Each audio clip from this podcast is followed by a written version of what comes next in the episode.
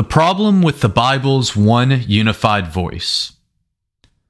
Most Christians believe that the Bible speaks with one unified voice. That is, every book and every author in the Bible says and means the same thing. This belief then becomes the lens through which the Bible is interpreted. If the Bible speaks with one unified voice, then two passages cannot contradict. Therefore, if two passages contradict, our interpretation of one of the passages is incorrect, and we must in- reinterpret the passages until we arrive at non contradictory interpretations. This process of Bible interpretation is both correct and incorrect. It is correct because the Bible tells one singular story. The Bible tells the story of God by witnessing to God's activity in the world. By witnessing, I mean that the Bible is a collection of stories of people's experiences of God's presence and activity.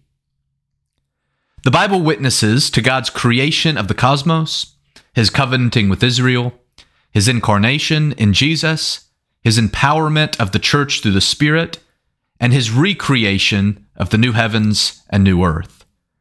This process is incorrect because the Bible's witness to the one story of God is a witness of different and sometimes contradictory voices. Imagine someone commits an act of violence in public, surrounded by multiple witnesses. The police gather and interview those witnesses. Each witness will probably tell a similar story of the primary events, but they will not all tell the details of the one story precisely the same. This is how the Bible's witness to the one story of God works. The Bible is filled with multiple voices who view and think about God's story in very different ways. It is possible to describe these differing voices not as contradictory, but simply as differing perspectives on the same reality.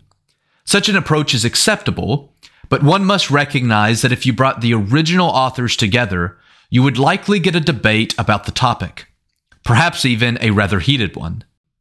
For example, Paul emphasizes the role of faith in the Christian's life. Ephesians 2 8 through 10.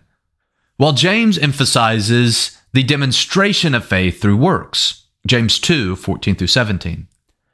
The author of First Chronicles presents David and his reign positively, while the author of Second Samuel presents David in a very negative light.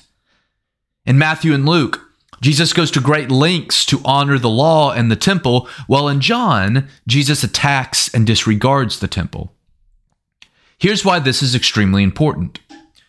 When we cannot recognize the variety of voices in the Bible, it becomes easy to explicate a Christianity that cannot contain disagreements. Christians may be able to disagree on the little things, for example, dress, drinking, Sunday evening worship, etc. But they cannot disagree on the big things. For example, abortion, politics, homosexuality, etc.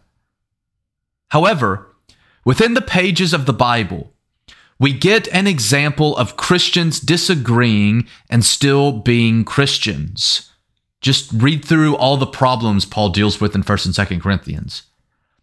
Paul and James even disagree on what is most important for Christian life and salvation.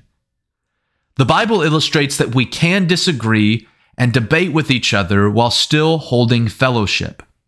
It illustrates that there are always multiple angles through which an issue can be examined.